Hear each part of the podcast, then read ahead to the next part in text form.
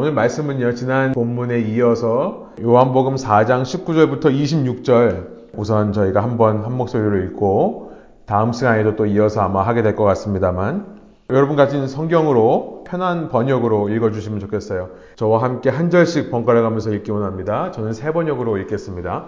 요한복음 4장 19절부터 26절까지의 말씀입니다. 19절이에요. 여자가 말하였다. 선생님, 내가 보니 선생님은 예언자이십니다. 우리 조상은 이 산에서 예배를 드렸는데 선생님네 사람들은 예배 드려야 할 곳이 예루살렘에 있다고 합니다. 예수께서 말씀하셨다. 여자여 내 말을 믿어라. 너희가 아버지께 이 산에서 예배를 드려야 한다거나 예루살렘에서 예배를 드려야 한다거나 하지 않을 때가 올 것이다.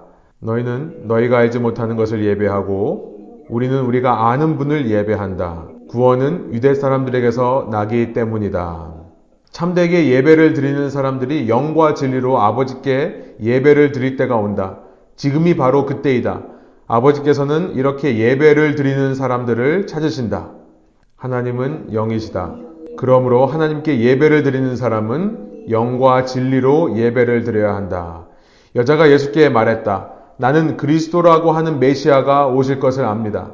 그가 오시면 우리에게 모든 것을 알려주실 것입니다. 26절 함께 읽습니다. 예수께서 말씀하셨다. 너에게 말하고 있는 내가 그다. 아멘. 예, 오늘 이 말씀을 중심으로 성경 공부의 제목은 예배 드려야 할 곳입니다. The place where people ought to worship. 예배 드려야 할 곳이라는 제목으로 말씀 나누기 원합니다.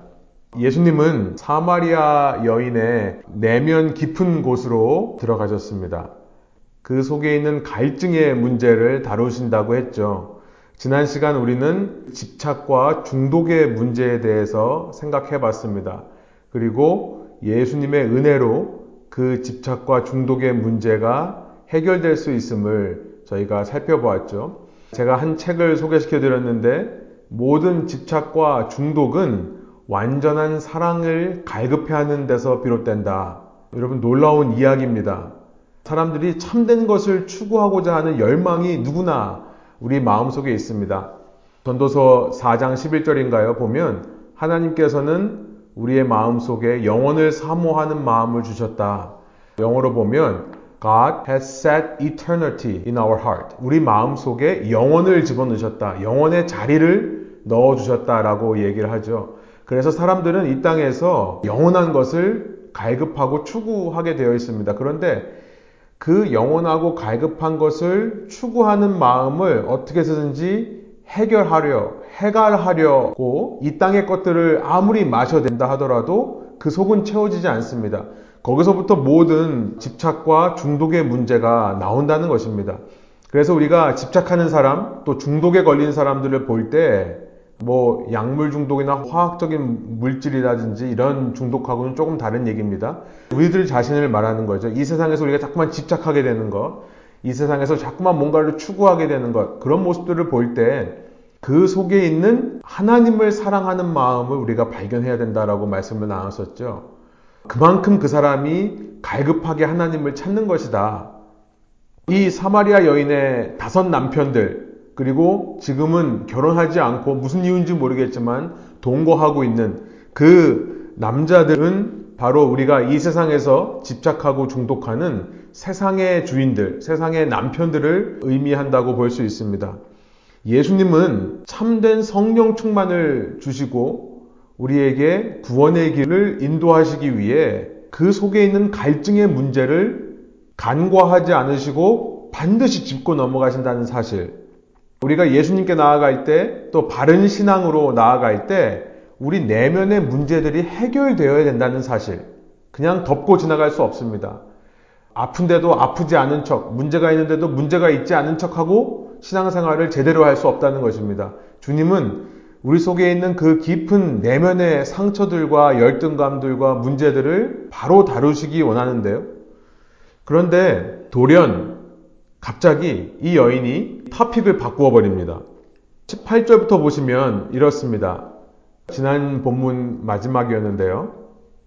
예수님께서 그 여인에 있는 그 갈증의 문제, 집착과 중독의 문제를 짚고 넘어가십니다. 너에게는 남편이 다섯이나 있었고 지금 같이 살고 있는 남자도 내 남편이 아니니 바로 말하였다. 가서 남편을 데려오라 라고 말하는 예수님께 나는 남편이 없습니다 라고 무마하고 넘어가려는 여인.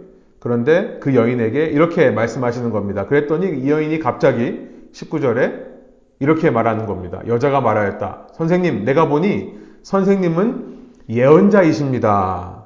이 예언자이십니다라는 말이 무슨 의미일까요? 19절에 보면 ESV 영어 번역이 You are a prophet 이라고 번역을 합니다. 그러니까 선생님은 내가 보니 예언자 중에 한 명 같습니다. 라고 어, 말하는 것 같아요. 당시에 많은 예언자들이 있었죠. prophet, prophetess. 이 남자 예언자, 여 예언자들이 있었습니다. 오늘날 뭐 점술가들, 사주팔자 보는 사람들, 또 미국에도요, 이 psychic reading 하는, 뭐 palm reading 하는 이런 사람들이 굉장히 많습니다. 그 비싼 렌트를 주고 있는 이 벨뷰 다운타운에도요, 이 사이킥 그런 사람들이 아직도 장사가 잘 되는 걸 보면 아마 찾는 사람들이 꽤 많은 것 같습니다. 그래서 이 여인은 이렇게 자신의 과거를 알아맞히는 이 예수님을 당시에 많이 활동하던 점쟁이 중 하나로 과거를 마치고 미래를 예언하는 그런 뭐 주술사라든지 마술사라든지 혹은 점쟁이 중에 하나로 어, 이야기를 하는 것처럼 보입니다. 그런데 이 표현을요, 그리스 말로 보면요, 선생님은 예언자이십니다 라고 하는 이 말을 지금 영어의 번역처럼 a prophet 이라고 번역할 수도 있겠지만 그리스의 문법으로 보면 이것을 the prophet 이라고도 번역할 수 있습니다. 그 선지자, 그 예언자라고 번역할 수 있다는 겁니다. 어떻게 이것이 가능한가? 제가 잠깐 side note로 이건 중요한 것이는 아는데요. 한 가지 짚고 넘어가고 싶은 그리스 문법이 있습니다. 요한복음 1장 1절인데요. 우리가 1장 1절을 봤었습니다. 태초에 말씀이 계셨다. 그 말씀은 하나님과 함께 계셨다. 그 말씀은 하나님이셨다라고 할 때 이 하나님이셨다라는 것에 여호와 증인들이 굉장히 물고 넘어집니다. 여호와의 증인들하고 혹시 대화를 해보신 적이 있으십니까? 그러면 이들이 믿는 사람들, 교회 다니는 사람들을 설득하기 위해 가장 먼저 말하는 것 중에 하나가 이 요한복음 1장 1절입니다. 저는 직접 여호와의 증인들과 한 두 번 정도 얘기를 한 적이 있었는데요. 두 번 다 이 이야기를 하더라고요. 여호와의 증인의 특징은 예수님의 신성을 거부합니다. 그러니까 예수 그리스도는 하나님의 선지자들 중에 하나일 뿐이지 예수님은 결코 성자 하나님, 그러니까 하나님이 될 수 없다라고 이야기를 합니다. 그 증거로 말하는 것이 요한복음 1장 1절입니다. 요즘은 하도 조금씩 발전해서 아마 요즘 여호와의 증인들은 이런 얘기를 안 하는지도 모르겠지만요. 그들이 주장하는 것은 뭐냐면 여기서 하나님이셨다라고 할 때 이 God 앞에 The Word was God. Word 앞에는 더가 있죠. 그러니까 그 말씀은 이 앞에 정관사가 없다는 것을 이유로 듭니다. 그러니까 the word was the God 이라고 해야 되는데 더가 없다는 거예요. 그리스의 원어로 보면 이 밑에 있습니다만 theos 원래는 호 theos라고 해야 되는데 정관사가 빠져 있습니다. 그래서 그들의 주장은 뭐냐면 하나님이라는 이것에 정관사가 빠져 있기 때문에 이 말씀을 근거로 이런 얘기를 해요. 요한복음이 하나님의 말씀인 것을 믿습니까? 이걸로 시작합니다. 그리고 하나님의 말씀은 오류가 없다는 것을 믿으십니까? 그 다음에 이제 요한복음 1장 1절을 얘기하면서 그 말씀이 어가시라고 말한다. 많은 하나님 중에 하나라고 말하는 거지 그 하나님이라고 말한 적이 없다. 이런 논지를 펴요. 그러니까 어가 이게 대문자 G가 아니라 소문자 G라는 겁니다. 많은 신들 중에 하나다. 그러니까 예수는 그 하나님이 아니라 하나님이 세우신 그 위대한 사람들을 가리키는 말이 엘로힘입니다. 그러니까 그 위대한 사람들 중에 하나다. 선지자 혹은 구원자 중에 하나다. 이렇게 얘기를 한다는 거죠. 그래서 예수의 증인으로 살면 안 되고 여호와의 증인으로 살아가야 된다. 이런 논지를 피는 것이 여호와의 증인이에요. 많은 교인들이 그거에 넘어갑니다. 그런데 요한복음 1장 1절을 원어로 보면 정관사가 없지만 정관사가 없다 하더라도 그리스어의 문법적으로 볼 때 이 본문에는 정관사를 붙여서 해석이 가능하다는 사실을 몰라요. 그러니까 그리스 문법을 모르는 거죠. 그리스 말로 θεὸς ἦν ὁ λόγος라고 되어 있는데 맨 마지막에요. 이것은 θεὸς라는 말을 정관사를 붙여서 이야기할 수 있는 겁니다. 지금 똑같은 표현이 오늘 본문 19절에도 나오는 겁니다. 선생님은 예언자이십니다 할 때 προφήτης라는 말이 앞에 나오고요. 그 다음에 에인이라는 말이 나오고 이이스라는 말이 나온 다음에 σύ라고 나오네요. 당신은 prophet입니다라고 얘기하는데 마찬가지로 정관사가 붙어 있지 않지만 정관사를 붙여서 해석할 수 있다는 거예요. 제가 왜 이런 얘기 드리냐면 이제 다시 본문으로 돌아와서요. 지금 19절에 나와 있는 이 여인의 말이 그 예언자이십니다라고 말하는 것으로 번역할 수 있다는 겁니다. 내가 보니 선생님은 그 예언자이십니다. 그 예언자 누구를 말하는 걸까요? 그 예언자는 누구를 말하는가? 여러분 사마리아인들과 유대인들의 차이에 대해서 우리가 너무나 잘 알죠. 사마리아인들은 혼혈 민족입니다. 유대인들은 단일 민족이에요. 외세의 침략, 그러니까 아시리아와 바벨론의 침략을 똑같이 겪었는데요. 사마리아 사람들은 아시리아 민족과 혼혈이 되어버렸고, 그러나 유다 사람들은 바벨론의 침략에도 그 혈통을 지킵니다. 고스란히 바벨론으로 포로 생활 갔다가 고스란히 돌아오는 거죠. 혼혈민족과 단일민족이다.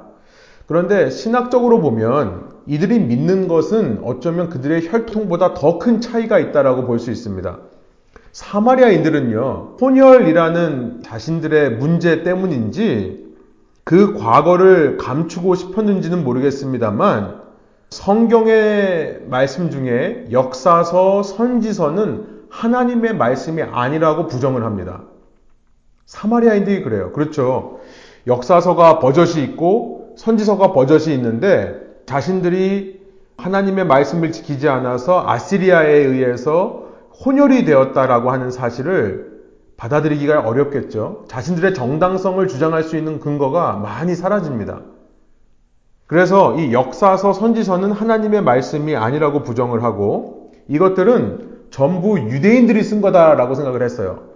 그러니까 남유다의 후손들, 혈통을 지키고 있는 유다 민족의 후예들, 말하자면 이것은 사람이 쓴 불순한 기록이다라고 생각을 했던 겁니다. 그래서요, 저는 이 부분에 참 재밌는 걸 느끼는 게 뭐냐면, 혼혈인 자신들이 그 자신의 열등함을 표현하는 방식이 뭐였냐면, 타인의 불순함을 지적하더라는 것이에요. 나의 열등감으로 인해 내 자신을 보호하는 방식이 뭐냐면 저는 우리가 이런 식으로 살지 않기를 간절히 소원합니다. 그 protective 메커니즘이 뭐냐면 타인의 열등함을 더 공격하는 식이 되는 거죠. 정치 얘기를 하지 말아야 됩니다만 예, 저는 어저께 대선 보면서 정말 다시 한번 느꼈습니다. 이게 지금 뭐 하는 건가? 라는 생각을 많이 했는데 아마 여러분들도 많이 그러셨을 거예요. 근데 우리들은 이렇게 살지 않기를 원하는 거죠. 나의 열등함이 있고 나의 속에 문제가 있는 사람일수록 더 남들에 있는 열등감들을 바라보게 된다는 거죠. 정말 예수님의 말씀이 그대로 맞습니다. 너 안에 있는 티를 못 보면서 티를 가지고 남 속에 있는 들보를 꺼내려고 하느냐. 이 통나무. 아마 내 눈에 있는 티가 이렇게 반사되어 가지고 상대방에게는 통나무로 보이는 모양이에요. 우리의 삶이 이런 식으로 주장되지는 않았으면 좋겠다는 생각을 해봅니다. 아무튼 사마리아인들은요, 자신들의 열등감 때문인지 역사서와 선지전은 부정했다. 그래서 성경 중에 오직 다섯 건만을 하나님의 말씀으로 인정했습니다. 성경에서 선지서와 역사서를 전부 다 빼면 남는 것이 다섯 권인데요. 그 다섯 권을 뭐라고 할까요? 예, 모세 오경이라는 거죠. 펜타투크라고 하는 모세 오경, 창세기서부터 출애굽기, 레위기, 민수기, 신명기에 이르는 요 처음 다섯 권을 모세 오경이라 하는데요. 요 모세 오경만을 하나님의 말씀이라고 믿었던 사람들이 사마리아인이에요. 그러니까 사마리아인과 유다인들은 혈통도 차이가 있지만 사실 신학적으로 엄청난 차이가 있습니다. 사마리아인들은 오직 모세 오경만이 하나님의 말씀이라고 믿었던 사람들이에요. 무슨 말입니까? 이들의 관점에서는 메시아라는 관점이 없습니다. 메시아라는 것은 역사서에 나와 있는 다윗의 후손이죠. 사무엘하 7장에 나와 있는 다윗 후손의 언약을 이들은 믿지 않았던 겁니다. 그러니까 메시아에 대한 개념이 없는 거예요. 또 선지서에서 예언했던 그 메시아, 선지서에서 말했던 그 이세의 뿌리, 잘린 그루터기 이런 것들을 전부 믿지 않았던 겁니다. 이들이 기다리는 구원자는 오직 모세가 모세 오경에서 말했던 그 선지자였던 겁니다. 그 선지자. 그러니까 지금 이 여인이요. 사마리아 여인이 예수님을 향해 이제 내가 보니까 당신이 그 선지자입니다. 라고 말했던 것은 단지 이 여인이 자신의 치부가 드러나자 이 토픽을 회피하려고만 했던 것이 아니라 그 순간에 이 여인에게 깨달음이 있었다는 거죠. 아, 이분이 우리가 기다리는 그 구원자인가 보다라는 깨달음이 있었다는 것으로 해석할 수도 있다는 것입니다. 신명기에 보면 신명기 18장 18절입니다. 세 번역이에요. 모세 오경의 책 중에 하나죠. 나는 그들의 동족 가운데서 그러니까 이스라엘을 말하는 겁니다.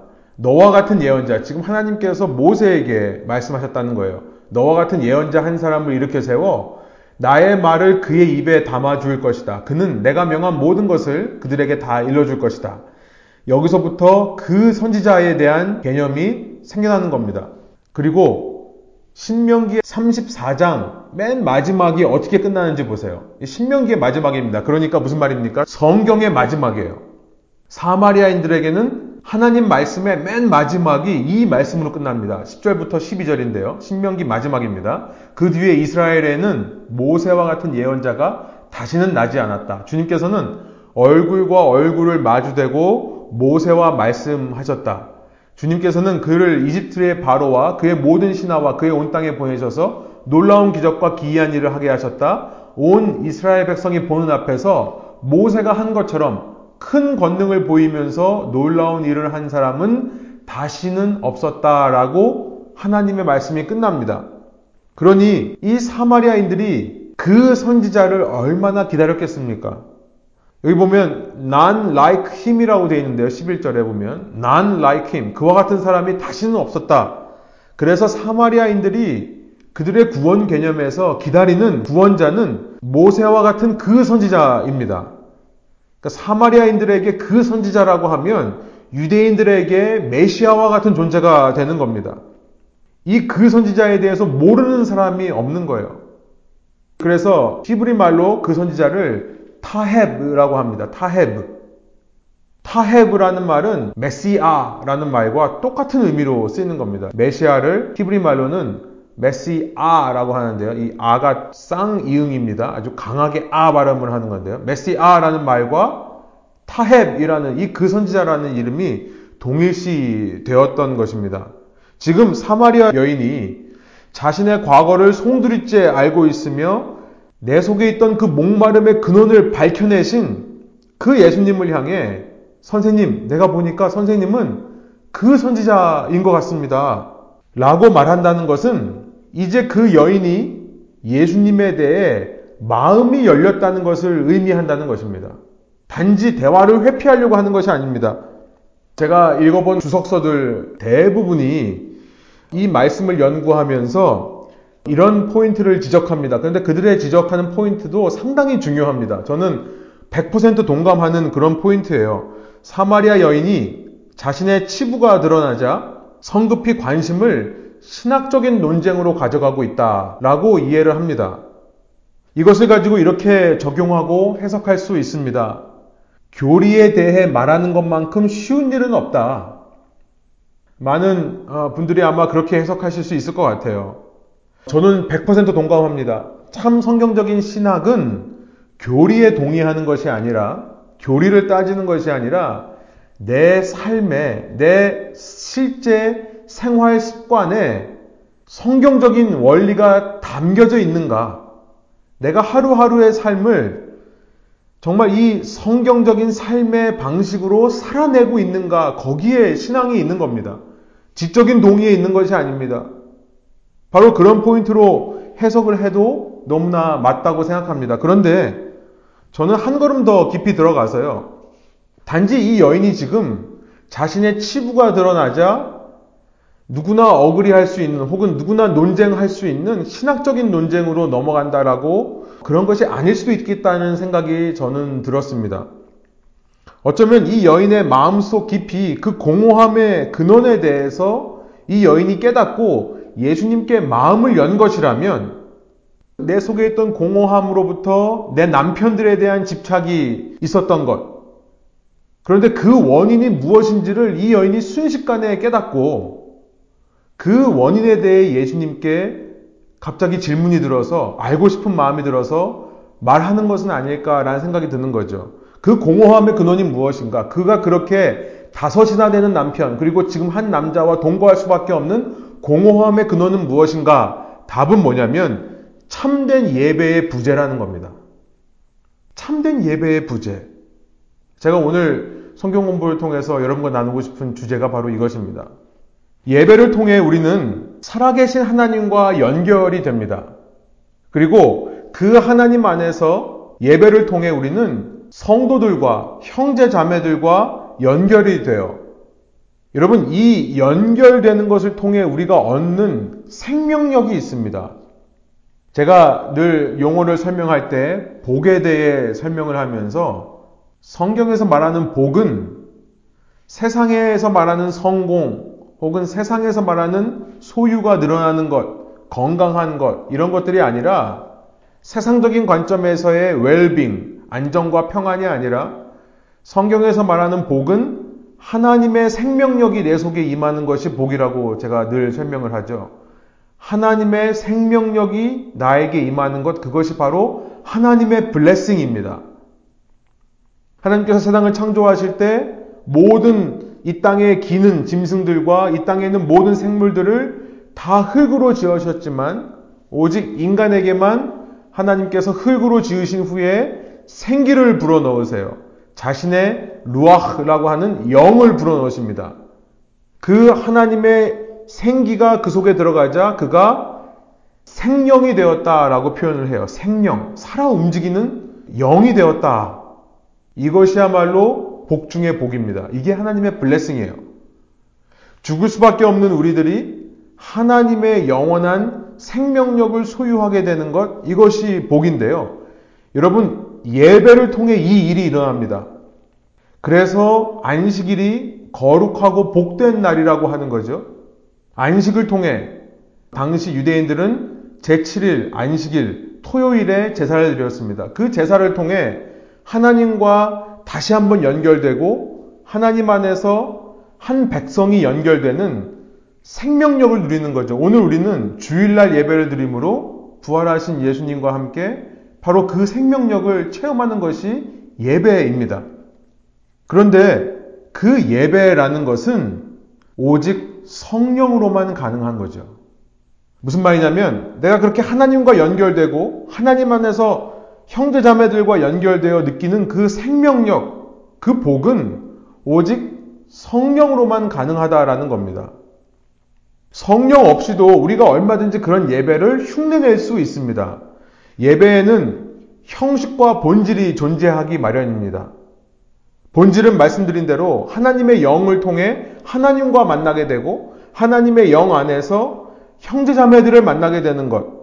그런데 그 본질을 돕기 위해 형식들을 세웁니다. 저는 형식도 너무나 중요하다고 생각합니다. 그 본질을 돕기 위한 형식들이 있는 거죠. 찬양이 있고 기도하는 시간이 있고 말씀을 전하는 시간 이런 것들이 전부 형식입니다. 특별히 모이지 못하는 이 시기에 우리는 그 모여서 드린다고 하는 형식이 얼마나 그 본질을 잘 표현했었는가를 다시 한번 실감하게 되는 거죠. 물론 인터넷 공간을 통해서 우리가 만남을 갖지만 한 자리에 모여서 드리는 예배의 영성을 따라올 수 없다라고 말하는 것은 바로 그것을 얘기하는 겁니다.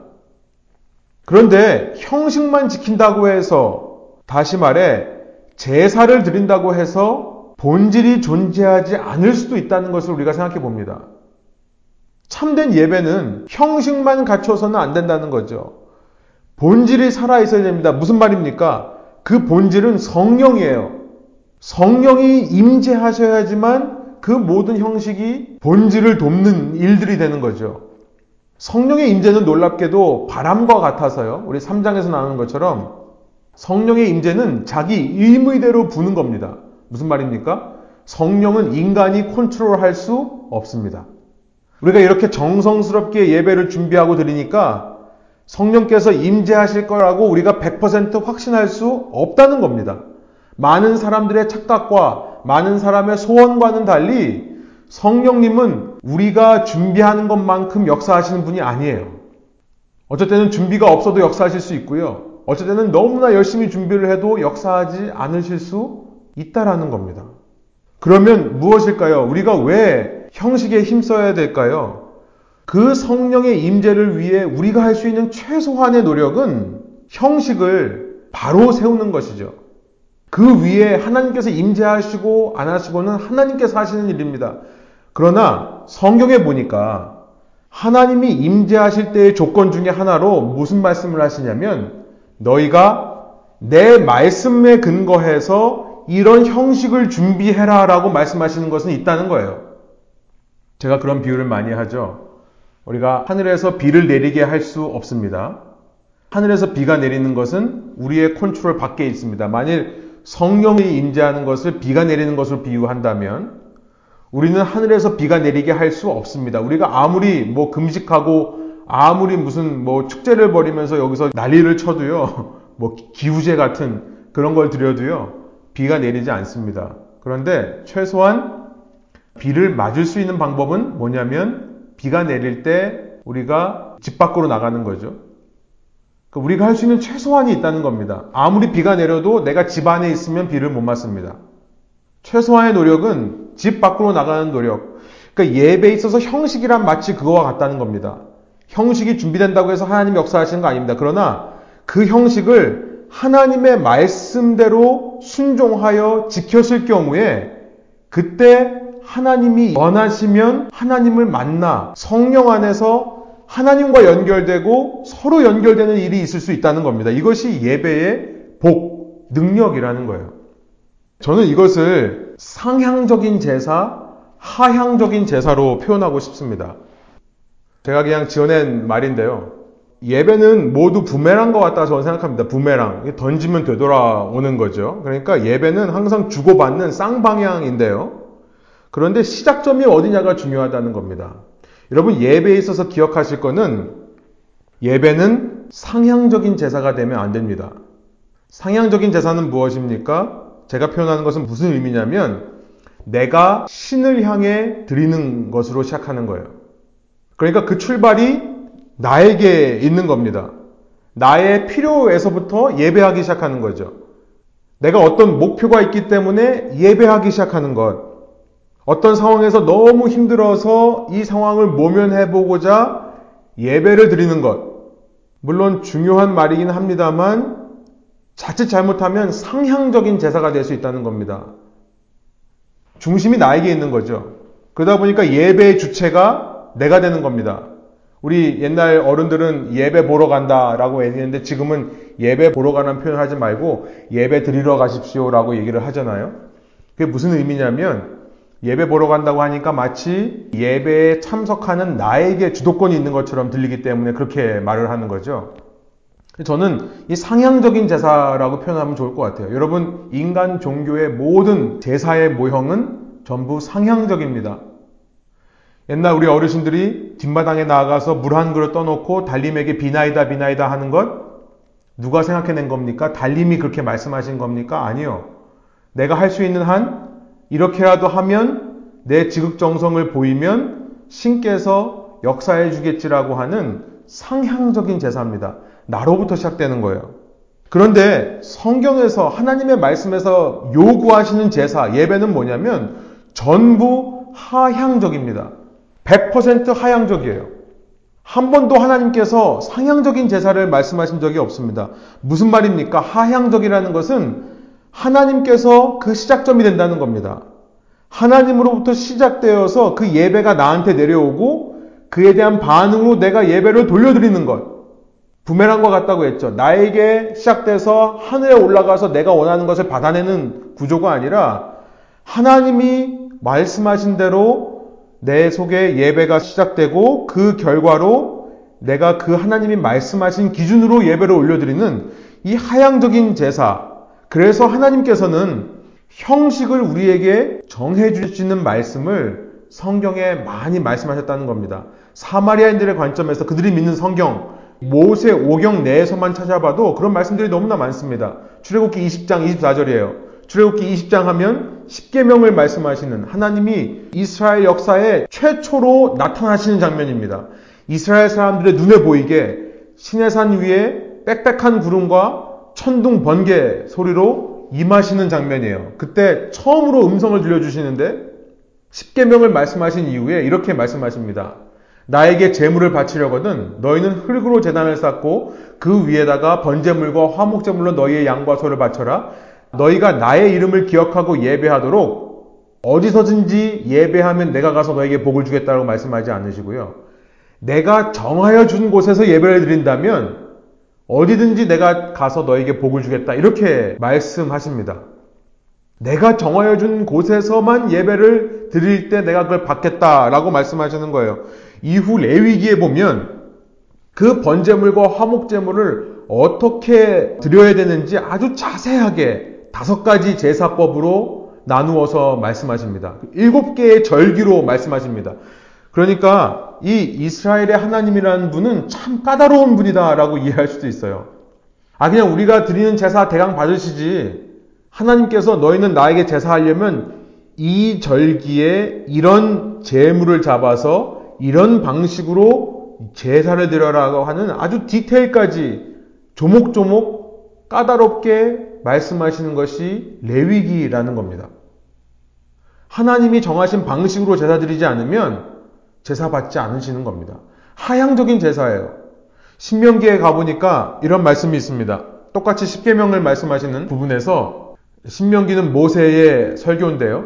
모세가 10계명을 정리하면서 이 이야기를 먼저 합니다.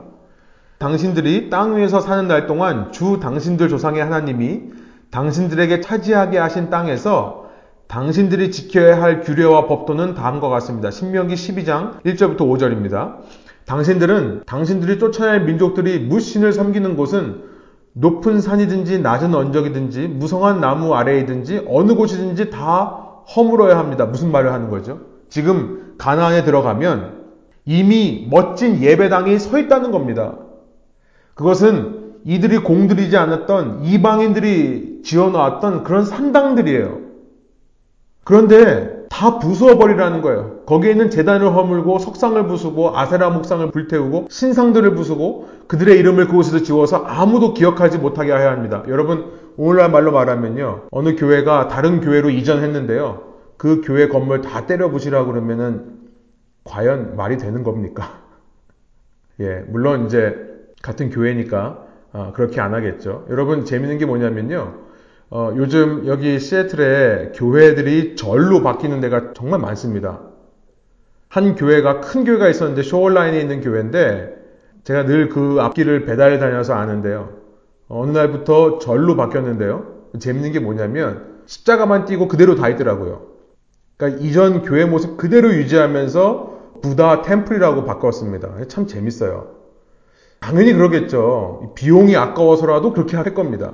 그 거대한, 그 아름다운 건물, 왜 허물겠습니까? 그러니까 약속의 땅에 들어가서 이 말씀에 순종하지 못하는 이스라엘의 모습들이 우리는 너무나 이해가 되는 겁니다.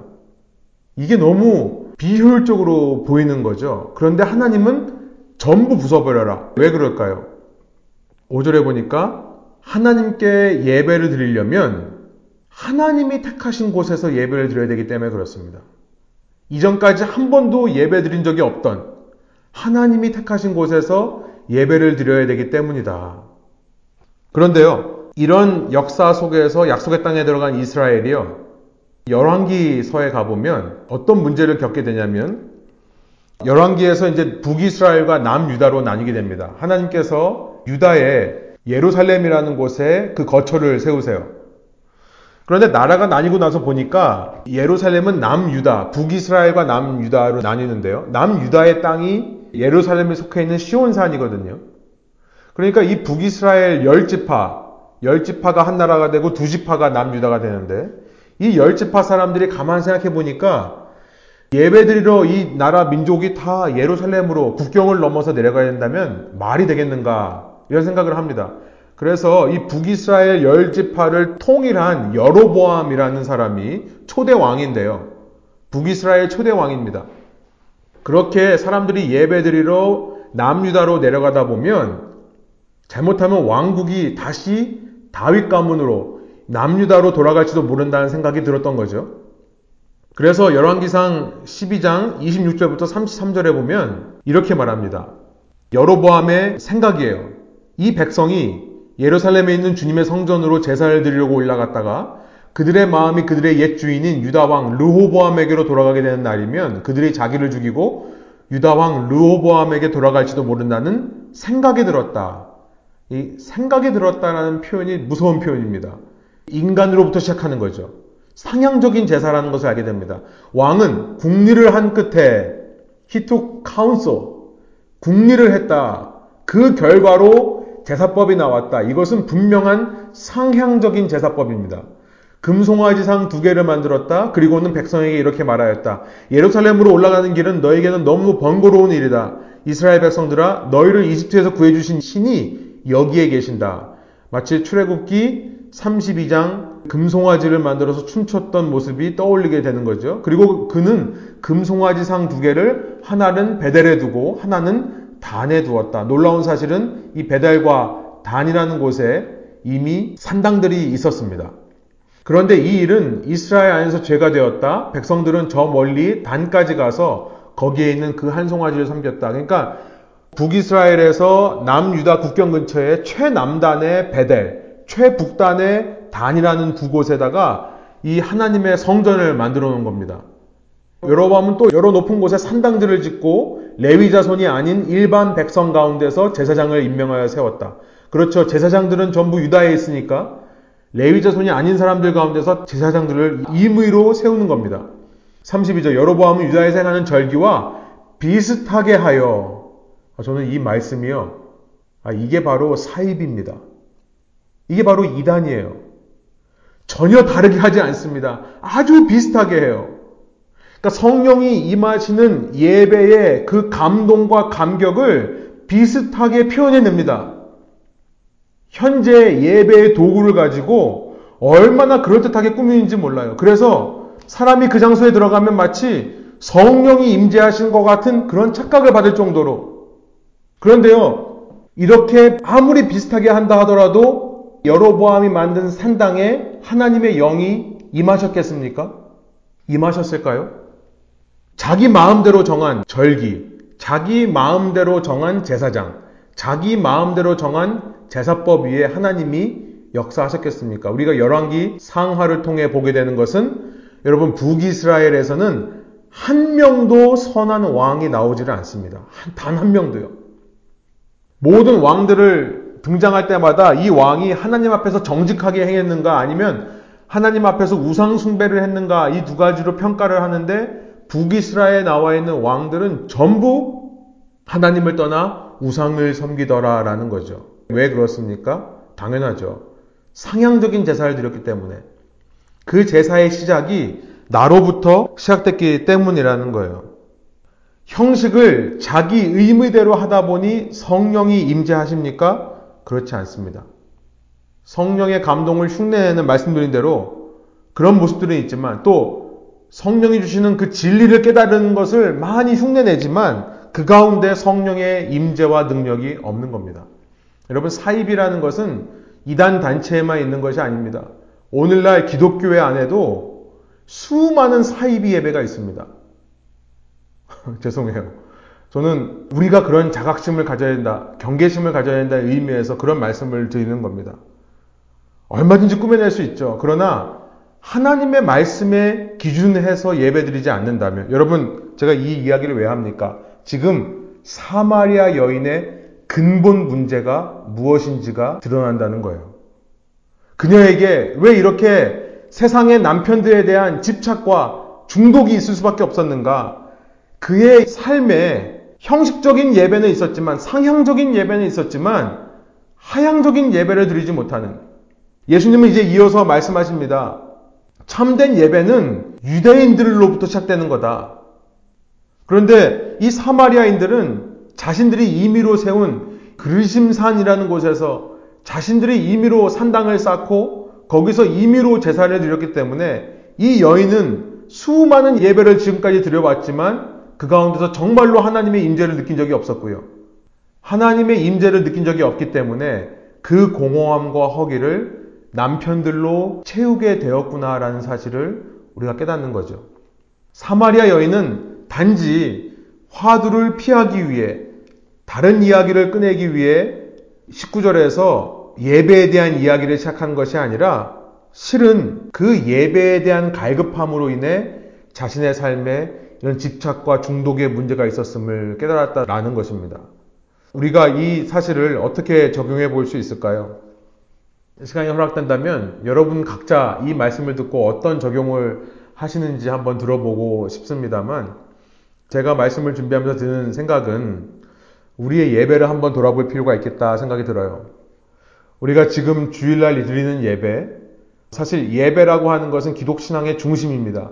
교회의 아이덴티티, 크리스천의 이 정체성에 아주 중심되는 것이 예배입니다. 예배가 무너지면 우리 신앙이 무너질 수밖에 없습니다. 그런데 우리가 그 예배를 혹시라도 상향적인 모습으로 드리고 있는 것은 아닌가 우리가 정말 돌아봐야 되는 거예요. 오늘날 기독교에 수많은 사이비가 있다라고 얘기하는 이유는요. 이 시대에 소비주의적인 행태가 우리의 예배에 그대로 들어가 있기 때문에 그렇습니다. 마치 소비자가 자기에 맞는 서비스를 찾아서 교회를 찾고 자기가 원하는 서비스만 딱 받고 자기 집으로 돌아가듯이 오늘날의 예배, 오늘날의 서비스가 그렇게 진행되는 것은 아닌가. 많은 사람들이 소비자적인 마음으로 교회에 등록을 합니다. 이 교회가 나에게 맞는지 안 맞는지를 따지는 겁니다. 이 교회가 나에게 맞는지 안 맞는지를 따지는 거예요. 주체가 나에게 있는 거죠. 제가 저희 교회에 와서 등록하시는 분들, 뭐 요즘은 제발로 찾아오시는 분들도 없습니다만, 전에 가끔 가다가 찾아오시는 분들이 있으면 제가 기존 신앙인인 경우에 제가 꼭 드리는 말씀이 있습니다. 저하고 만남에서 제가 꼭 드리는 말씀이 있어요. 아마 이렇게 말해서 등록 안 하시는 분들도 꽤 많이 있을 것 같습니다. 제가 말씀드리는 것은 교회란 내가 찾아가는 곳이 아니다. 하나님께서 부르시는 곳으로 가는 것이 참된 교회다. 내가 이 교회를 보고 내가 마음에 드는 교회인가, 내가 뭔가 유익을 얻을 수 있는 교회인가를 따지고 오는 그 마음 자체가 소비자적인 마음이다. 라는 것을 이야기를 합니다. 신앙인이시라면, 정말로 하나님을 믿는 사람이 맞으시다면, 하나님께 기도하고 하나님이 인도하시는 그 공동체로 가십시오라고 권면을 합니다. 사람에 이끌려서 어떤 환경과 어떤 조건에 이끌려서 가는 것이 아니라 하나님에게 이끌려 간다는 것은 그 교회의 비전의 동의가 된다는 것이죠. 내가 교회를 다니는 이유가 자릿수 채워주려고 다니는 게 아닙니다. 내가 교회 다니는 이유는 하나님께서 부르셨기 때문에 이 교회에 소속돼서 다니는 거예요.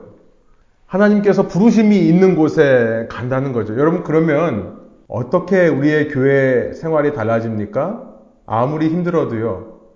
하나님이 부르셨기 때문에 하나님이 말씀하기 전까지는 자리를 지키는 겁니다. 제가 딴 교회 가지 말라고 이런 얘기를 하는 것이 아닙니다. 여러분이 기도하시면서 정말 보여주시는 곳이 있다면 지금까지 떠나신 분들도 다 그렇게 축복하며 보냈습니다. 제 나름대로는요. 한 분은 제가 만나서 다른 교회로 가기로 결정했다. 그리고 그 교회에 대해서 하나님 마음을 주셨다라고 말씀하시길래 정말 기뻐하며 잘 결정하셨다고 축복하며 보내드린 적도 있습니다. 저는 붙잡으려고 하는 이야기가 아닙니다. 하나님께서 보여주시고 하나님께서 마음이 주는 공동체에 소속이 되었을 때 그때 어려운 일들을 겪어낼 수 있는 힘이 생긴다는 것을 말씀드리고 싶은 겁니다. 제가 늘 인용하는 것 중에 하나가 찰스 펄전이 했던 말 중에 세상에 완벽한 교회는 없다. 만일 내가 온 세상을 돌아다녀서 완벽한 교회를 만났다 치자. 내가 그 교회에 등록하는 순간 그 교회는 완벽하지 않게 된다. 이런 얘기를 했다고 말씀을 드렸죠. 어느 교회나 다 문제가 있습니다. 어느 공동체나 꼴 보기 싫은 사람들 꼭 있습니다. 어느 공동체나 나와 맞지 않는 사람들 있는 거예요. 그런데 하나님이 주시는 비전이 없다면, 하나님이 주시는 마음이 없다면, 그걸로 하나가 되지 못한다면, 그 부분에서 부딪힐 때 그것을 이겨낼 수 있는 힘이 없다라는 거죠. 우리의 예배가 상향적인 예배가 될 때 우리는 공동체가 가져올 수 있는 갈등과 어려움을 극복해낼 수 없습니다. 놀라운 것은 하나님의 역사는요, 문제가 없는 데서 이루어지는 것이 아니라 문제가 있는데도 불구하고 예수 그리스도를 중심으로 연합된 공동체를 통해 하나님의 역사가 일어나는 겁니다. 참 기가 막혀요. 문제 없는 교회를 들어 쓰시는 게 아니라 우리가 지금 고린도 후서를 읽고 있습니다만 정말 그런 교회, 문제 있는 교회, 분열 일보 직전까지 가는 교회들, 그런 교회들을 통해 하나님께서 역사하신다는 겁니다. 참 신기하죠? 바울의 삶 자체가 얼마나 모난 사람이었습니까? 얼마나 많이 선교사들과 부딪혔습니까? 얼마나 많이 사역자들과 사도들과 부딪혔습니까? 그런데도 불구하고 그가 말한 대로 그의 육체의 가시, 이제 우리가 묵상하겠는데요. 그 육체의 가시가 있음에도 불구하고 하나님이 약한 데서 강함을 드러내시기 위해 그를 사용했다는 사실이죠. 여러분, 저는 한 가지 적용을 한다면 우리의 예배가 이런 소비자적인 내 중심의 내 의미로 드리는 예배가 아니라 우리 공동체에 드리는 예배는 정말 하나님의 말씀하신 것에 순종하여 모이는 사람들, 하나님이 보여주시는 비전에 헌신하기 위해 모이는 사람들, 그 사람들이 함께 모여 서로 주님의 그 받은 도전들과 마음들을 나누면서 함께 세워가는 공동체, 저는 그런 공동체 위에 성령께서 역사하실 것을 믿습니다.